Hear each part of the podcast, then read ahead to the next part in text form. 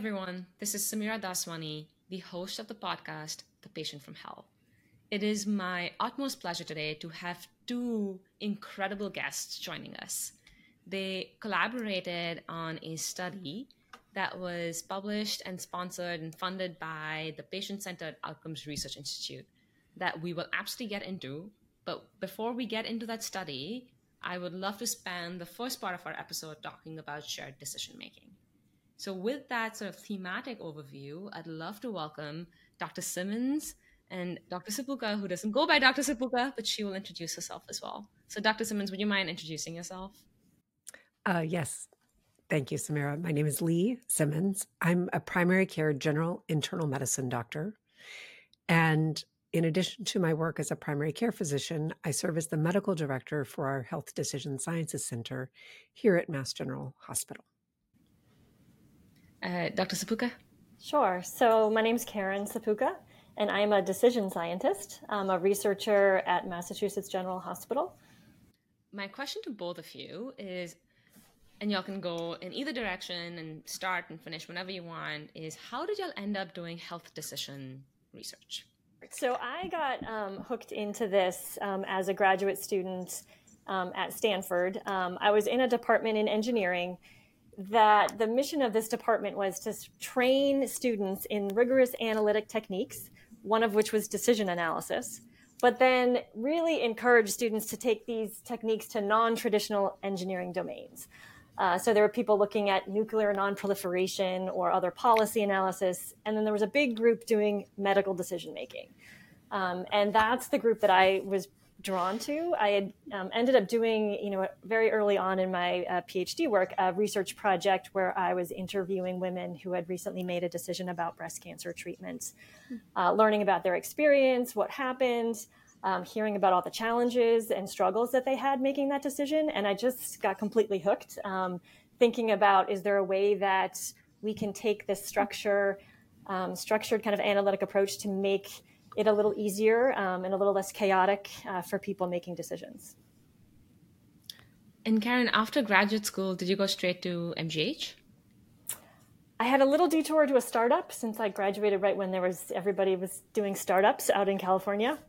Um, but pretty soon thereafter came to um, MGH um, and landed at Mass General because they had a very rich history in shared decision making, and I, you know, was very um, very excited to, to help uh, work with some of the you know, leading uh, founding fathers of shared decision making.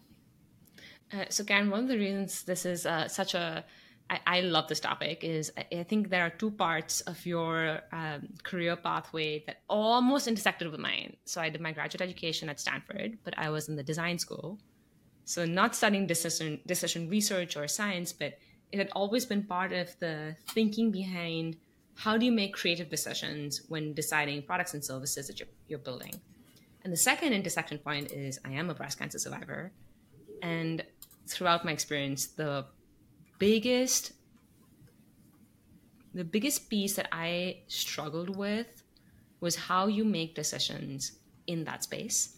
So there are two parts of your life, your career, your profession that I am personally very, very motivated to learn a lot about. So thank you for introducing yourself. Um, yeah. Leigh, how uh, would you want to introduce yourself to?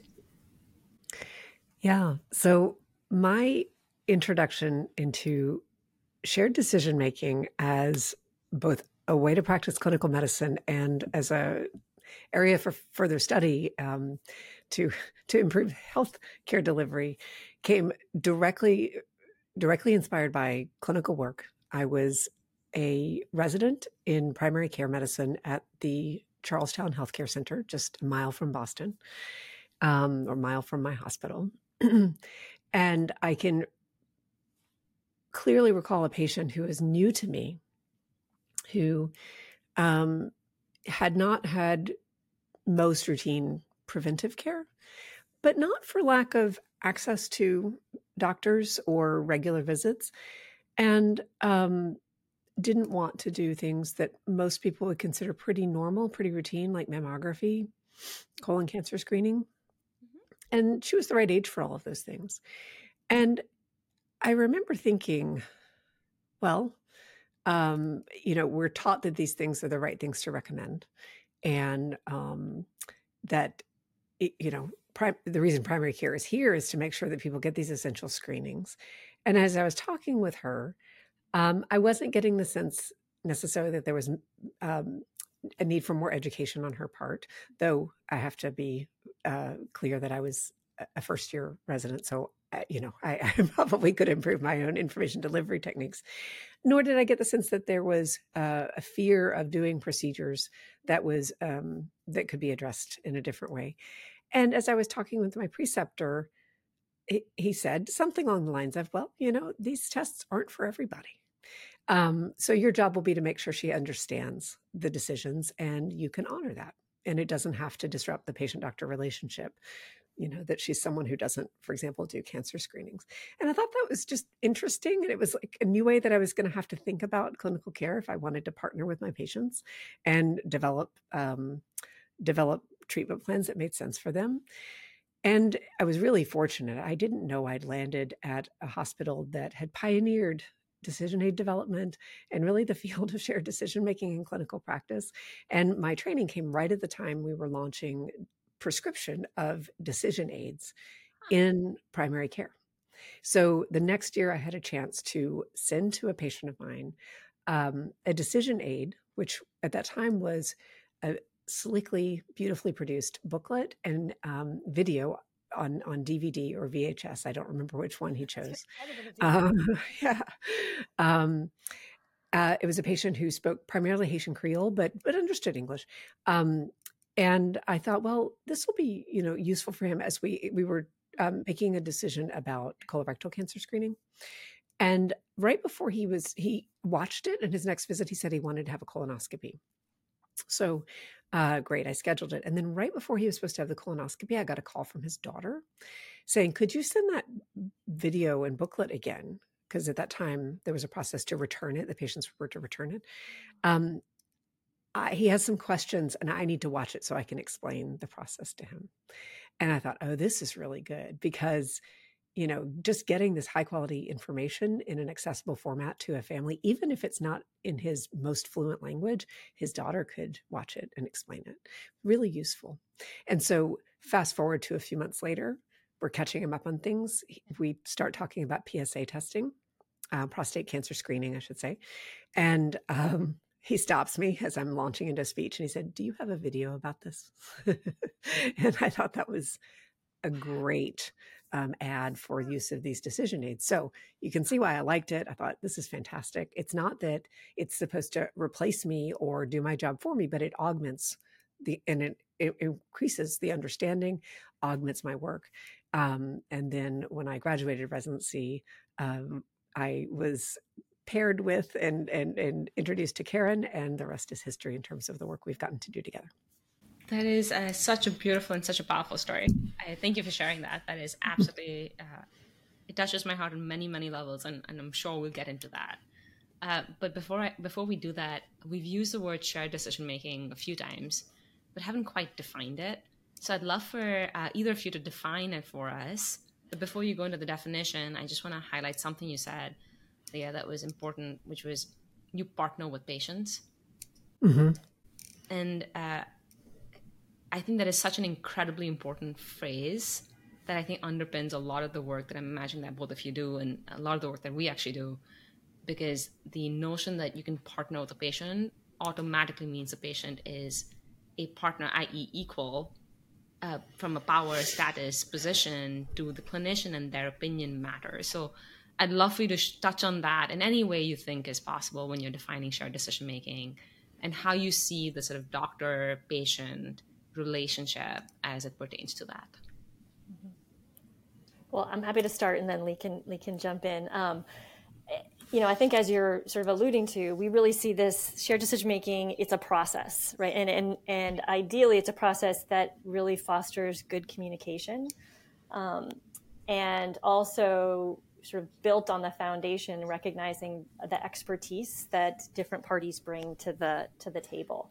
Um, you know we want to make sure that we're actually you know grounding everything in clinical evidence you know so what do we know about the tests and treatments that we might be offering patients and what outcomes you know might good or bad mm-hmm. might happen so we want to make sure we're grounding that in evidence um, but you know recognizing the clinician's expertise and saying okay well we know the evidence, but who is this person sitting in front of me? What is their situation? How might they look mm-hmm. like or not look like the evidence? And how do I take that and tailor it to this person in front of me so that I can give them a really individualized sense for what they might be facing? Um, and then, you know, taking the patient and saying, you know, who you are, what, what's your experience of this disease, if it's something that they've been living with, um, what you know are your hopes and fears? What are your goals? So really understanding what's most important to the patient and using that to guide our recommendations and the decision making process. So so really you know the ultimate goal is to make sure that patients are well informed um, and that we do a good job of matching the right treatment to the right patient because it helps you know achieve what matters most to them.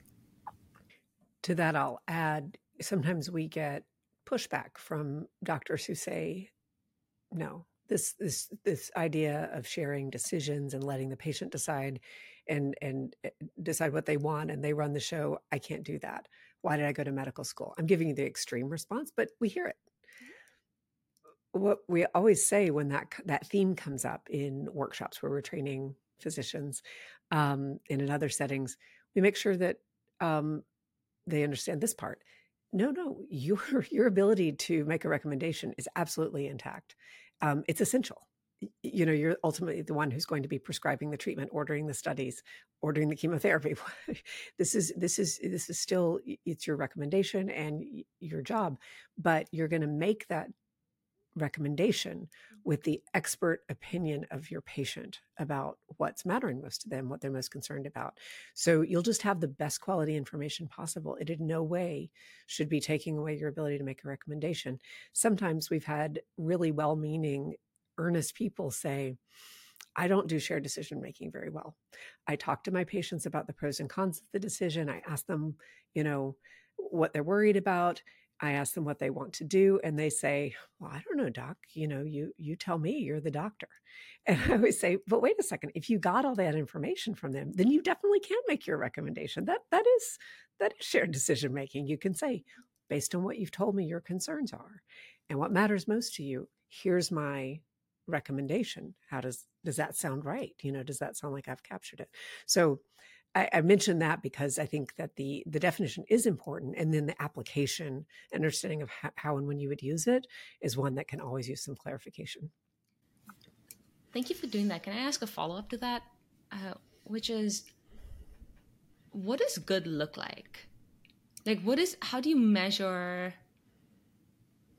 a good shared decision making process?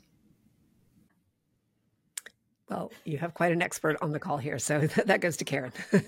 As we've tried to conceptualize it, there's different components that are going to go into it. So first is, you know, do we have some evidence that those the topics that we've been talking about was that ever discussed? You know so did the you know did you talk mm-hmm. about options? Did you talk about the reasons you might want to do option a? Did you talk about the reasons you might not want to do option a? Did the doctor talk to you about what was most important to you? You know so you could ask you know we, we usually try to do patient reported outcomes um, uh, asking them to understand what was that conversation like when they were you know working mm-hmm. with their um, healthcare team uh, to make the decision so that helps us understand the process. There's there research wise, there's lots of ways to do it. You can audio tape the conversation and code it for different aspects. Um, we can think about, you know, if this is happening well, um, you know, have we built more trust in that relationship? Have we you know, um, helped people reduce some uncertainty around the decision. Mm-hmm. So have we have moved them along so that they're not saying I have no idea what to do, but now they can say, oh, actually, I do know what's best for me. And now I can instead of putting all my effort in the decision making process, I can actually just put my efforts into like getting ready and preparing for whatever it is, whatever test mm-hmm. or treatment is on the table. So. Um, you know, we'll also look at, at things about, you know, where are they in the decision making process? How much conflict do they have? Um, and have we reduced that sort of idea of decisional conflict? Ooh, uh, can we can we talk about that? What is decisional conflict? Yeah, so decisional conflict, I think it really recognizes that um, decision making for many people can be kind of emotionally charged, um, mm-hmm. and So there's different elements. This is a you know core construct in the research realm in, in medical decision making, um, and it has you know these four domains. Um, so it's you know looking at um, I'm going to probably mistake them now. Um, you know uncertainty. Um, so do they have a feeling that they know what the right thing to them to do is? Um, an informed subscale. So do they feel like they understand the information and their options? Um, a values clarity. So do they is it clear to them you know sometimes you can get the information but you still it's hard sometimes yeah. uh, with these medical decisions we're asking people to choose maybe among treatments they don't have any experience with and with um, outcomes that they don't know how to think about you know? So for breast cancer okay so you could have a lumpectomy you know you probably have a scar but your breast you know might be the same general shape look you know or a mastectomy. Well i've you know how, how do you help someone understand what was mm-hmm. that going to feel like or look like or be like? You know am i overestimating this or underestimating this? How is this all going to happen? So helping people understand um, these different outcomes so that they can have a preference about it you know people uh, mm-hmm. so I think that's one of the one of the elements is that val- values clarity. You know, how clear are they about about what's important to them? Mm-hmm. Um, and then I'm missing the fourth, but I think it's about, you know, I'll remember it probably in about a few minutes. But there's different constructs, so it's really just getting at that, you know, how um, much decisional conflict do they have? And what's interesting about this construct, so you need a little bit of decision conflict in order to get somebody to pay attention to the decision. Mm-hmm. If they have no decisional, you know, mm-hmm. you have no decisional conflict and you don't think this is a big deal, you're not going to maybe spend the time to watch the video or spend the time to do a little right. bit of work. So you need a little bit to kind of get you, mm-hmm. okay, I need to do something here, but you don't want too much because we know if there's too much decisional conflict, they're usually, para- you know, it's just kind of a paralysis, uh, you know, and they, and they don't tend to make decisions. They want to defer it uh, because they don't feel like they're, you know, able to, to really participate. So um, mm. that's, you know, a little bit of the nuance of, of yeah. this outcome.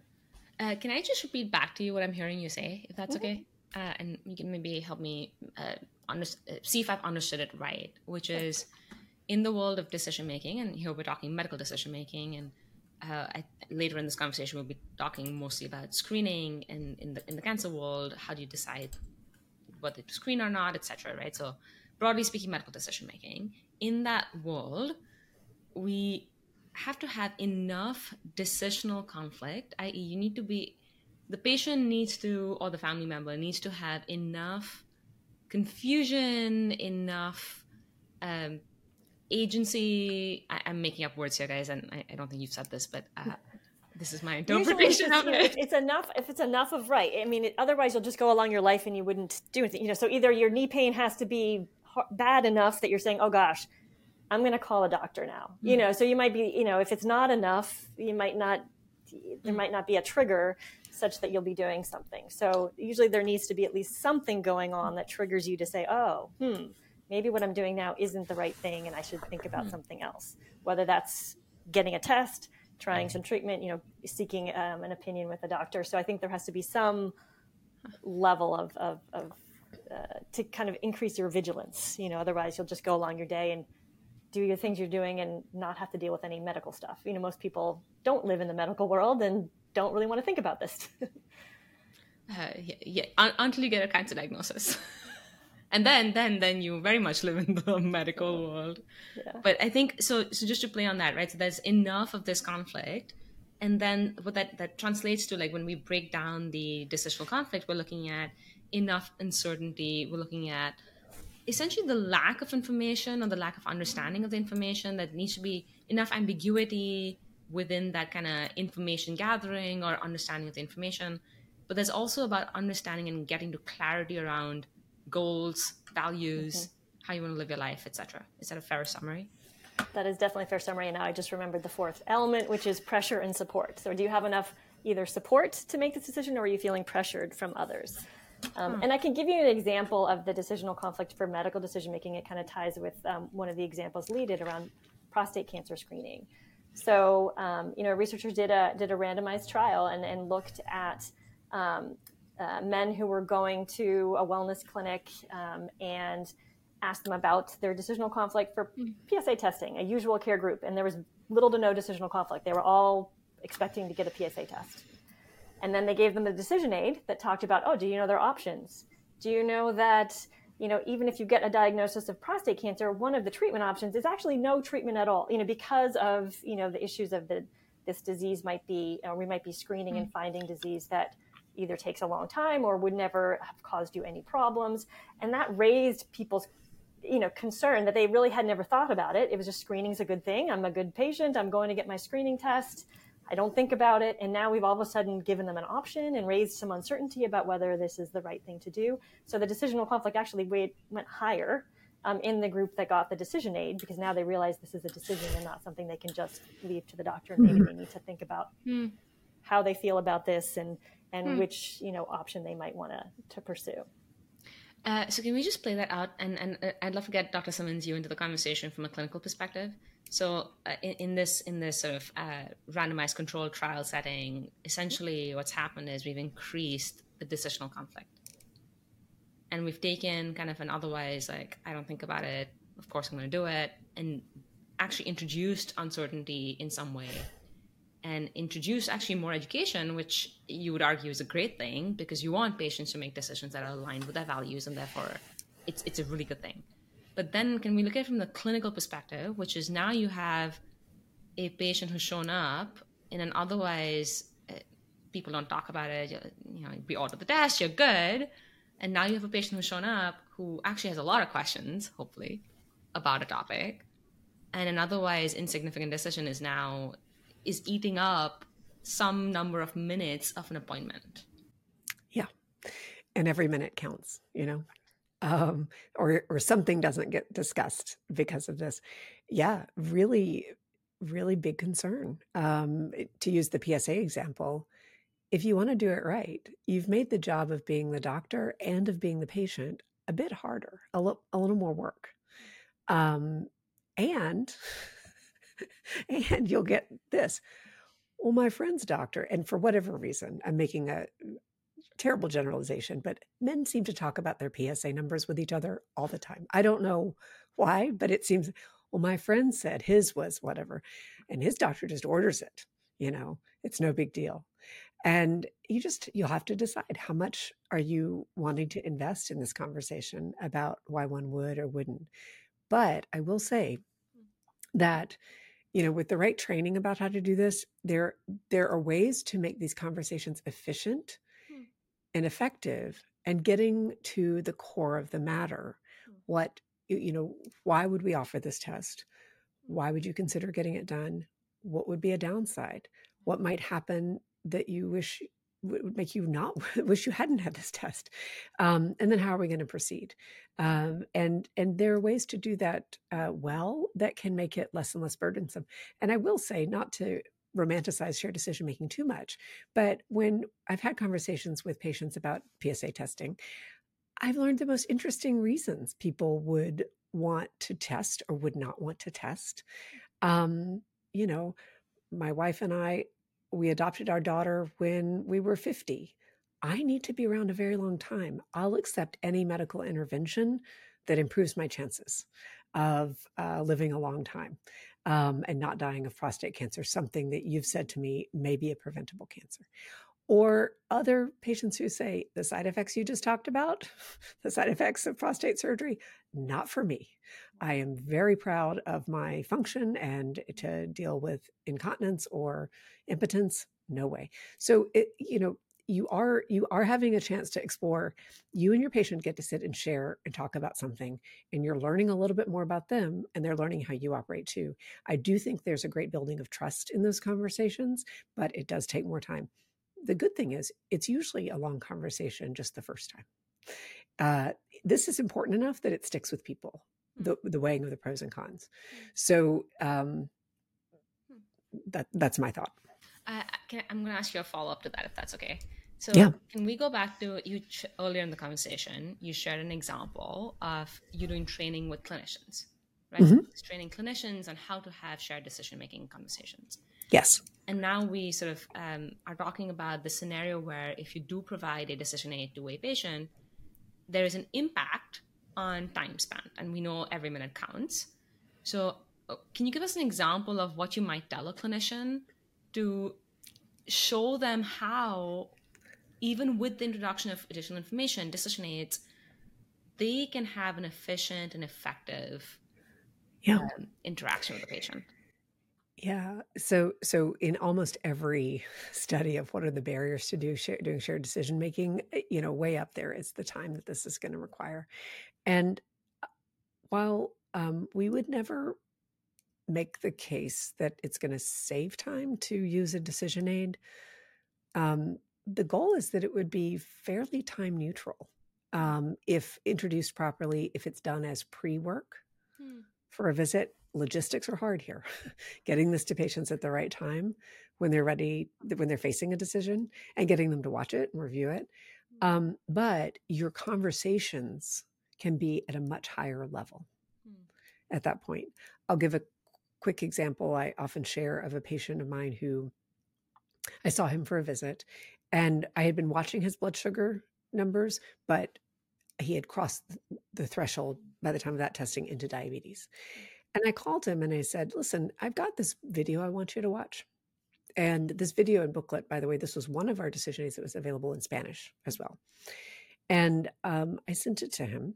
And I frankly had not known him to be someone who asked me a lot of questions before or did a lot of did a lot of research on his own into health conditions. He, he actually did talk to people a lot. I, that I, I, it was true. But he came to that next visit. Um, I was like preparing to have a long conversation about medications for the high blood sugar, that kind of thing, which is why I scheduled a separate visit to talk about it. And he started the conversation and said, So, should I start metformin or not? He had watched the video, he'd read the booklet, he got it. Like, we, so listen, I'm not going to say it saved us time. It might have, but I do think it got us to the next level. Mm. And so over the long run, hmm. you're giving high quality information, you're having high quality conversations, and that's what we want. Uh, can I follow up to actually, that's, a, that's such a good example. Uh, because I, I've never, never met this patient, don't know anything beyond what you just told me. But can we talk about patient stratification? So what I mean by that is I'm assuming, and I'm, I'm just going to use activation. Activation here meaning how, just to give a quick definition, like how uh, activated is this individual? How confident are they in the decision making? Y'all are the experts here, so please correct me, guys. but essentially, activation becomes kind of one scale that we can probably segment on. Um, how do you segment patients? Do you have patients who show up always activated? And when you give a decision making tool to them, what is the impact and then what about the patients kind of the one you've exa- giving an example around where they may not have been previously as activated but the decision aid has actually activated them and now the level of decision making has gone up so can you talk a little bit about how the patients um, what are what are the kind of trends you see so I can maybe start a little bit. So you know, in the in the research world, we actually do um, assess uh, you know, their sort of desire for involvement and sort of either being, you know, a little more passive or a little more active, as you're sort of mentioning. And uh, I think one of the big insights there is it's not a static, um, you know, a static characteristic. It can actually change, and it does change if they you know start to understand you know get good information and understand what their role is and that we're not mm-hmm. asking them to be a doctor we're just asking them to help us understand who they are what they care about and giving them mm-hmm. the tools to feel like they can actually participate in that conversation so we know that by giving whether it's decision aids or some coaching um, you can really uh, get people to a level where they really are you know kind of ready and feel prepared to have that conversation um, and you know get them some good practice i mean it helps when you have a physician like mm-hmm. Leigh who's you know really going to be thoughtful and um, listen you know so i think you know we do hear some stories from patients that it's really challenging when they feel like they're ready to ask questions and want to be engaged and then get kind of shut down you know mm-hmm. with whether it's like oh well we just do colonoscopies you know you, you saw that decision aid and you wanted a stool test but colonoscopies are the gold standard so let's just do that um, right. And so that that's really challenging for folks. But I do think um, uh, getting people, you know, making sure that we don't um, too early on, we don't want to just tie someone into a, a specific lane because you can move mm-hmm. and, and, grow. Hmm. It's a really nice way of putting it. Thank you. Samira, if I could add something, it's not so much about activation, but it's a little bit more about um, a health system's readiness to accommodate shared decision making. Um, like what is your practice doing? What is your um, uh, population health management group thinking of this? And I'll give the example of being a new doctor, new primary care doctor. Um, I was you know really jazzed about shared decision making i had i had definitely um, bought into it as a as a resident doctor in training and here i was practicing at the same hospital have my large panel of patients now and start getting compared to other doctors in my group on our colorectal cancer screening mm. and got called out at a meeting for relatively lower rates of colonoscopy mm. use for my patients and I said, well, wait a second. I did the stool tests for a lot of these patients who don't want to do colonoscopy. And then all these eyes whipped toward me and say, stool tests? What are you talking about? Oh, yeah, the front desk said you were ordering a lot of those. That's subpar care. Huh. But this, but we're sending out a decision aid at our hospital that offers this as a very reasonable colorectal cancer screening test and it is. but I would talk to my patients about which one do you want. And if they chose that, I said, go right ahead. Um, if you don't have, if, if the incentives are misaligned, you can crush a uh, a patient who's ready for it and a doctor who's ready for it mm. um, for making these kind of or you know if what if the patient's insurance company is calling and being critical of a decision or their neighbor or whoever or their spouse so i just mentioned that that it's not only in the conversation one-on-one but uh, larger forces sometimes cultural forces administrative forces um, that are dinging people we have caught up immensely since then just to be clear. And Karen and I have a close relationship with our population health management group on on these kind of measures and and actually documentation of a of a high quality shared decision on things like this. But I, I want to mention that aspect because that is, that factors in quite often. Uh, I really eh, go ahead, Karen. I see. I was just going to say, just to add, I think the other sort of, um, eh, you know, unseen, but you know, these forces that are kind of driving care part of it was because they actually didn't have a way to track stool testing. They yeah, only had a true. way in the electronic medical record to track colonoscopies. So that's what the quality measure was. Hmm. Yeah, you know, so so to meet the HEDIS, you know, there there's sort of measures that you have to meet for insurance companies and and you know to to to meet your quality benchmarks. And it was really just because we didn't have a great way at that time of tracking hmm. stool testing, so it just didn't count towards her how many what percentage of your patients are up to date with testing and that shouldn't be driving the decisions no. that patients make right you know we should be thinking about how do we support what's most important to this patient not what our emr can track and document um, and so i think you know uh, trying to understand uh, how we might uh, inadvertently or explicitly be uh, withholding options or decisions from patients mm-hmm. when they really should have a voice um, Dr. Leigh, I think you were going to say something. Oh, well, no, but just to say, yeah, the, it, it was an administrative issue primarily, but that leads to a misunderstanding among clinicians that we think it's not so good. And so, why would we do that when mm-hmm. we had every reason to do it? I mean, I had two patients with colon cancer that got picked up that way, and they had refused colonoscopy for a long time, but agreed, didn't know there was another option. So I was pretty happy with using that as a method for patients. Um, but yeah, no, it, it, there, there's a lot that you uncover when you get into this world of offering more options and trying to track it. Um, I, I, almost have to share a, a I, normally don't do this, uh, but I, I am going to share a personal story, which I think, uh, from a decision making perspective, is I'd love your take on it. I'll tell you what happened, and then I'd love your response to it, um, just from the uh, analysis of what you guys uh, do. So, I, I was uh, got diagnosed with triple positive breast cancer, and um, went through neoadjuvant chemotherapy, so six cycles of chemotherapy. Then had a lumpectomy, and then had um, was making the decision on radiation vis-a-vis uh, Herceptin, vis-a-vis hormone therapy and uh, had a consult with the radiation oncologist. Um, decided, okay, fine, all right, I feel comfortable with doing radiation given the kind of pros and cons. But I was incredibly, incredibly uh, not comfortable with hormone therapy.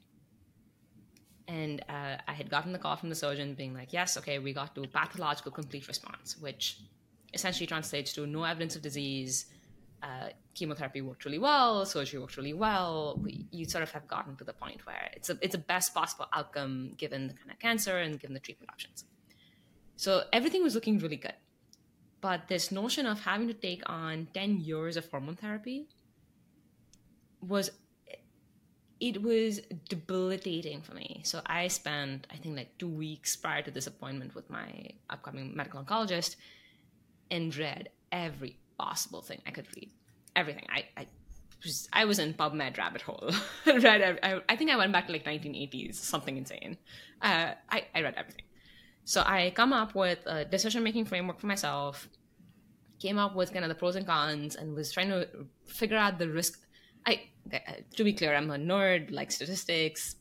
You know, I, I definitely I, I understand I skew a certain way from a patient characteristic perspective the conclusion I came to was it made no sense for me to do any hormone therapy.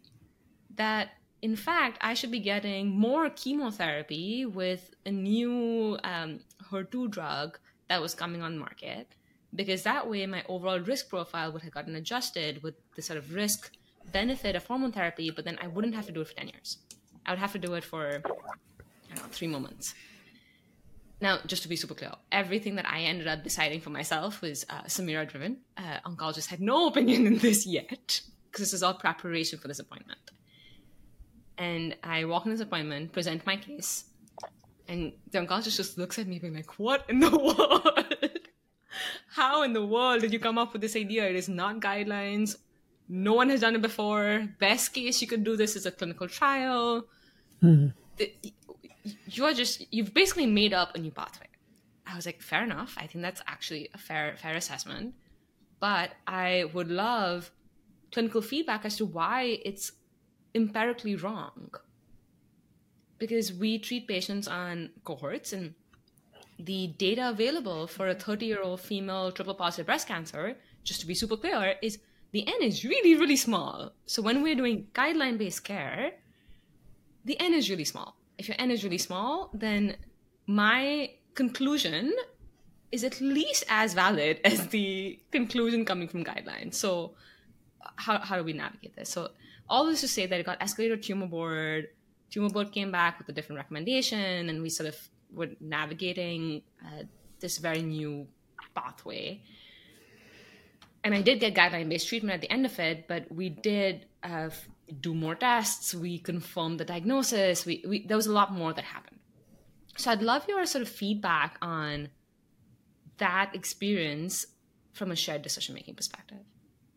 Any reactions? I, I see Karen. I, First, it's great. I mean, you know, I think, um, and I think in the context of this being a PCORI, you know, like Grant, you know, the idea that we should be taking um, ideas, thoughts, you know, study design questions from the patients who are living with this um, and living with these treatments and having to face these um, is absolutely like fantastic. You know so so that you were so invested in trying to figure out um, how to make something work for you um, i wish we had a system that was maybe you know i was trying to figure out you said going into battle almost like with your oncologist. You know i wish we had a system that you didn't feel like you were battling and that you felt like they were all supporting you and and that they were actually on your side trying the best that they could to you know figure out what's going to meet your needs um, and not making assumptions about what risk tolerance you have you know which might be different than whoever made those guidelines. Um, uh, so you know I, I, I applaud you for for doing that and i wish we had systems that supported patients to think about you know with you know within reason how do we really make this work for you uh, so, Karen, just to be clear, I think my mental state did feel like a battle, but I don't think my oncologist received it that way. That way. So I, I, I, do think that they were. I, I, think by this point in time, they were no longer surprised. I think by now they had kind of just been like, all right. so you know it's interesting one of the first cases that got you know me interested in this in the very beginning like when i was in, in grad school we had you know we're looking into someone's decision and this was after the fact and so she was reflecting on you know she had had a mastectomy and ended up having immediate reconstruction which um, you know takes you know eight weeks to kind of recover from and And the challenge was she was regretting this because um, at the time her mother was going blind and she was trying to save money to take her mother on this trip to Europe. And this, you know, she had to use up all of her vacation time. She had to use up some savings just to get through that recovery. And she didn't even mention it to the surgeon until after the fact. And the surgeon was horrified because she said, We did not have to, we could have done the re- reconstruction anytime. We didn't have to do this now. Yes. I, you know, so how do we, like it was a completely mm-hmm. avoidable, you know, event where she could have, you know, recovered in a week and gotten to take her mom on this trip. Um, you know, so how do we make sure that those kinds of things come into the discussions as opposed to just doing a rote, well, here's the path you know, if you're interested in, in reconstruction, mm. or here's the path if you're doing the chemo and, and mm. you know, fall in line. Uh, yeah. Go ahead, Doctor. Yeah. Oh, Samira, that, you know, it's quite a story. And I just keep thinking about, I recognize how, like, to to present something different to one's care team, even if you're as activated as you obviously are and practice, that is a real act of great bravery. And how do we make it so that anyone could do that uh, without needing to be exceptionally brave?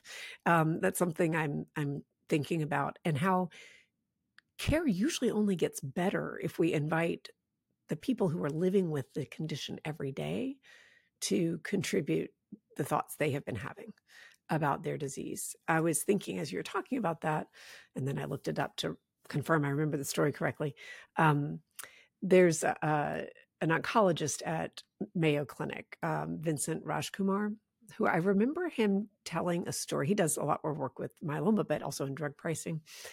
And I remember him telling a story about a patient uh, advocate who, uh, or a patient is how I was misremembering it, um, who suggested that the doses that in treatment for myeloma that oncologists were giving extremely high doses of steroid when they didn't need to do that anymore because they had thalidomide mm. and other medicines. And he suggested doing a trial of a lower dose of steroid. And that has, of course, revolutionized how they treat that cancer now. That was 20 years ago. When I looked it up to make sure I had the facts right, I didn't realize he was actually a patient advocate on an ECOG panel. So he really was in a position where he could, yes. you know, come up with that that idea and give that voice but it was drawn from personal horrendous experience. And um, i think we need to be doing more of that and especially for people who are in very unusual situations where very few people have the cancer that they have in 2023 i think that's the also the thing we forget about. Um, like are we stuck in the time when you were in training um, and you're thinking about the patients you saw then? How do we get to 2023 and nobody is going to be as invested in how you do as as you are and how do we harness that is something that i think there needs to be more invitation to um, come up with ideas. Because as a primary care doctor i take care of many people who have illnesses and afflictions we don't have a name for yet or nobody can diagnose it and a lot of it is how you manage your life through that and we need to invite their uh, ideas on what has worked and what hasn't to develop treatment plans with them. Uh, Dr. Simmons, I absolutely love how you just summarized it because I think that essentially summarizes a lot of the conversations we've had on this part of our episode. And I'm just going to do a quick summary, and I'm actually going to bring us to a close for part one because um, I'm one watching the clock, but two, I also just I, I love kind of where we've ended up with this, which is we started out broadly with shared decision making. We sort of provided frameworks and structures to explain what it is uh, decisional conflict, the things that underlie decision conflict.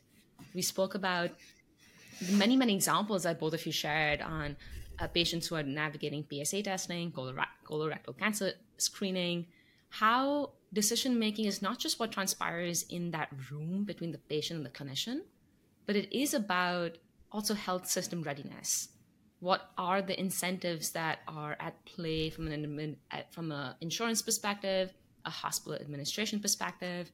Is the system really set up to enable shared decision making and to uh, accept both clinical readiness and the patient readiness?